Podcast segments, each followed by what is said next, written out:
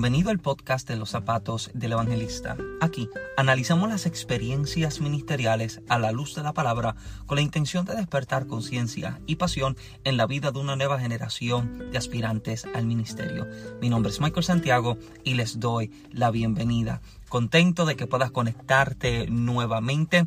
Quizás esperabas este episodio un lunes, un miércoles o un sábado, pero estamos eh, todavía ajustando nuestra agenda para eh, encontrar el día específico en el que pueda sentarme a conectarme contigo. Eh, la temporada anterior, el season anterior, estuvimos conectados todos los lunes, miércoles y sábados, pero para este nuevo, este nuevo season, esta nueva temporada, todavía estamos reajustando ajustando nuestro horario y nuestras días, pero eh, sí, con toda la intención de bendecirles y de poderles presentar eh, material edificante. La temática que hoy vamos a estar eh, compartiendo específicamente con el tema sujetos posiblemente despierte cierta eh, incomodidad en algunos oyentes, eh, pero sí eh, tenga en mente de que tiene toda la intención de edificar nuestras vidas.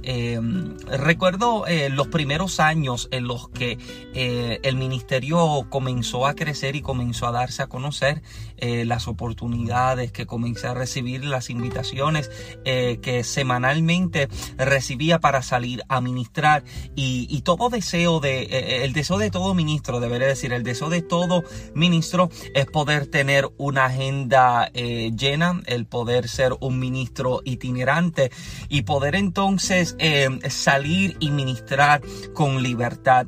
Pero en este aspecto de salida y de oportunidades, eh, hay una cláusula bien importante y es la bendición y el permiso pastoral. Y era algo que yo en mis, eh, en mis primeras etapas, en mis primeros años, no lograba comprender en la totalidad. Yo no podía entender el por qué si estoy recibiendo una oportunidad para salir a ministrar, se me está invitando a compartir la palabra, por qué de parte de la casa, de parte de mis eh, superiores y de parte de la autoridad en la iglesia local, recibo un no. Y para mí era bien chocante que se me presentara una oportunidad y que de parte de mis pastores se me dijera que no. Yo no podía verlo de la manera en que los pastores lo veían o la manera en que mis líderes lo observaban. Yo solamente deseaba considerarlo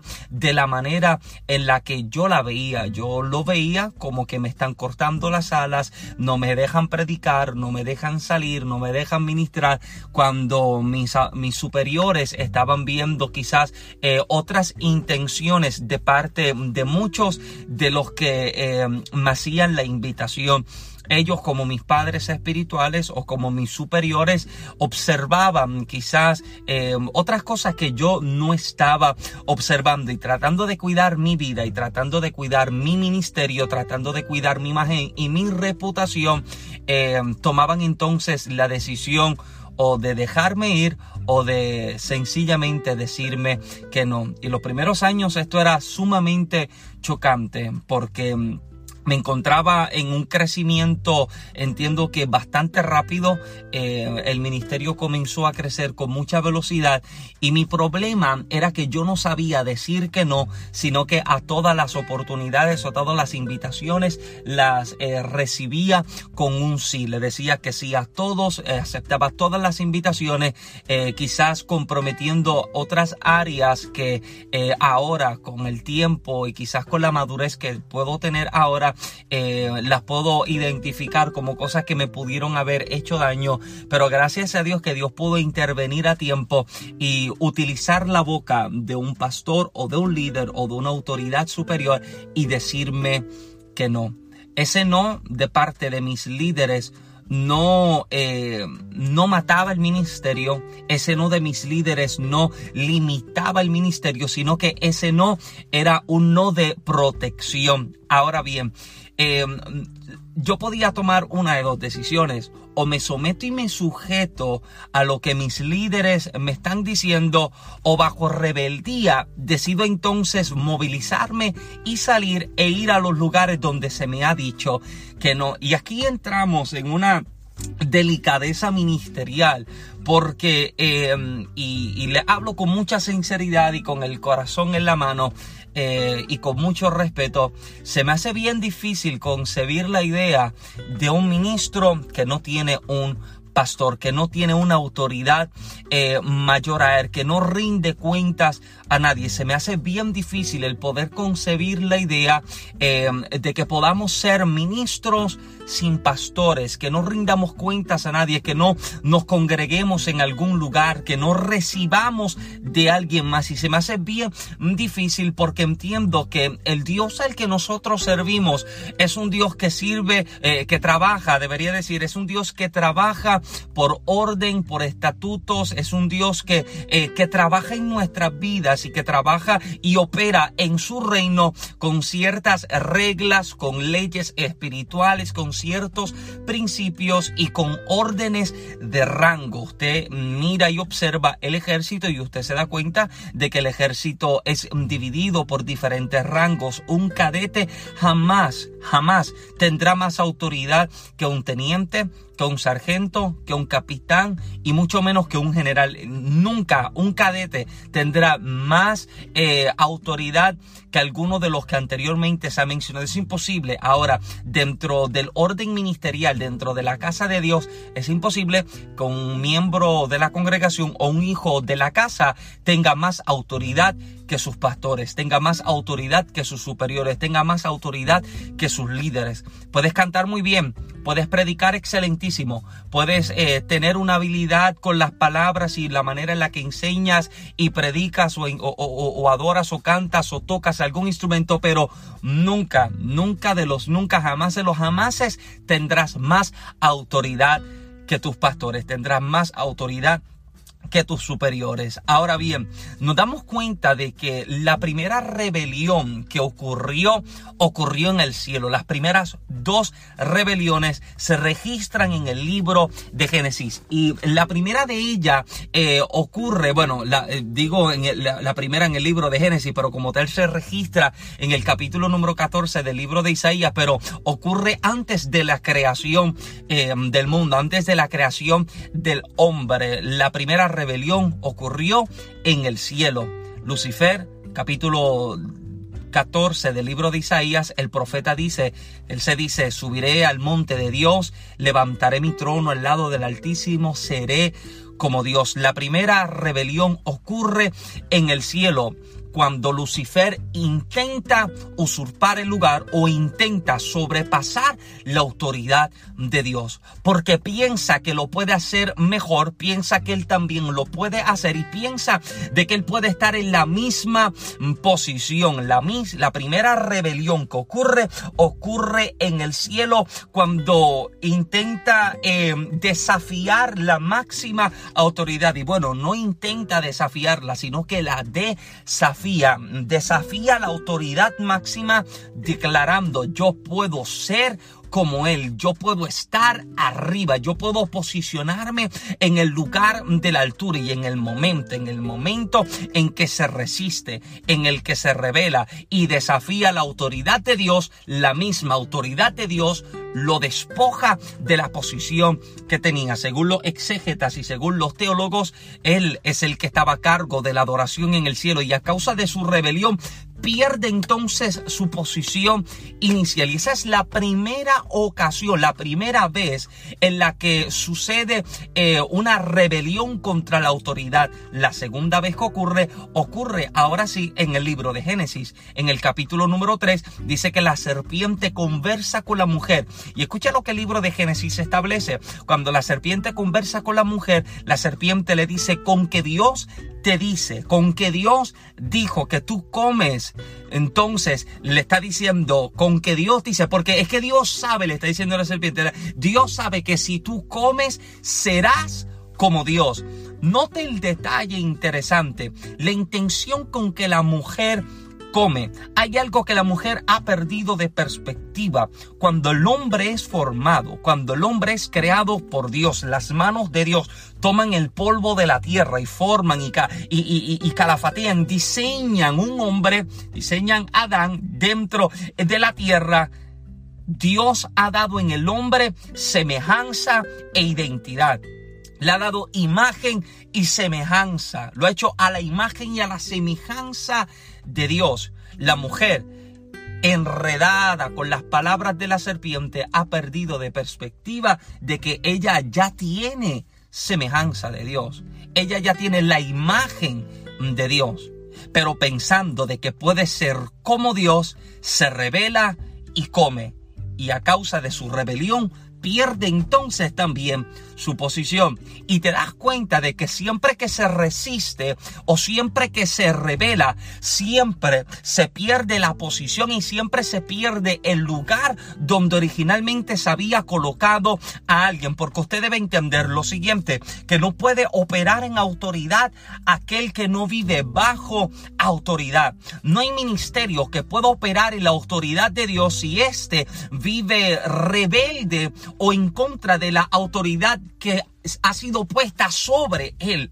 La autoridad que dentro de la casa ha sido delegada específicamente al ángel de la iglesia, específicamente a sus pastores. Ahora bien, te das cuenta de que todo aquel que opera en rebelión, todo aquel que se resiste a la autoridad y todo aquel que se levanta en contra de su superior, y esto puede que sea un poco fuerte, puede vivir influenciado. Escuche bien, no estoy diciendo que está endemoniado, no estoy diciendo que está poseído, estoy diciendo que puede vivir influenciado por el espíritu de Satanás, por el espíritu de las tinieblas, porque las tinieblas siempre se resisten a la luz. Satanás siempre se resiste a la autoridad y aquel que intenta operar fuera de la autoridad de su superior, no puede decir que vive conectado al Espíritu.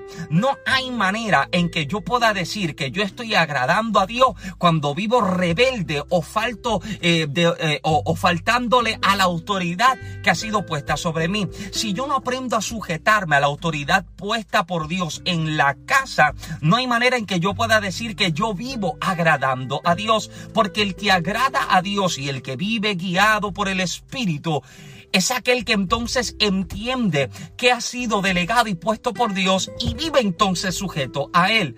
Recuerda que el Señor en una ocasión dice, si ustedes me aman, ustedes obedecerán a mis mandamientos. Los que han conocido entonces el Espíritu de Dios y son guiados por Él, estos entonces son hijos de Dios, los que son guiados, los que aprenden a vivir sujetos, los que aprenden a reconocer, a honrar y a respetar las posiciones y la autoridad que ha sido puesta entonces sobre él. Que no se somete a autoridad, a la autoridad y la resiste y se revela, jamás puede operar en las posiciones para las cuales ha sido diseñado. Y este episodio puede ser bastante corto porque quiero ser lo suficientemente claro y lo suficientemente directo.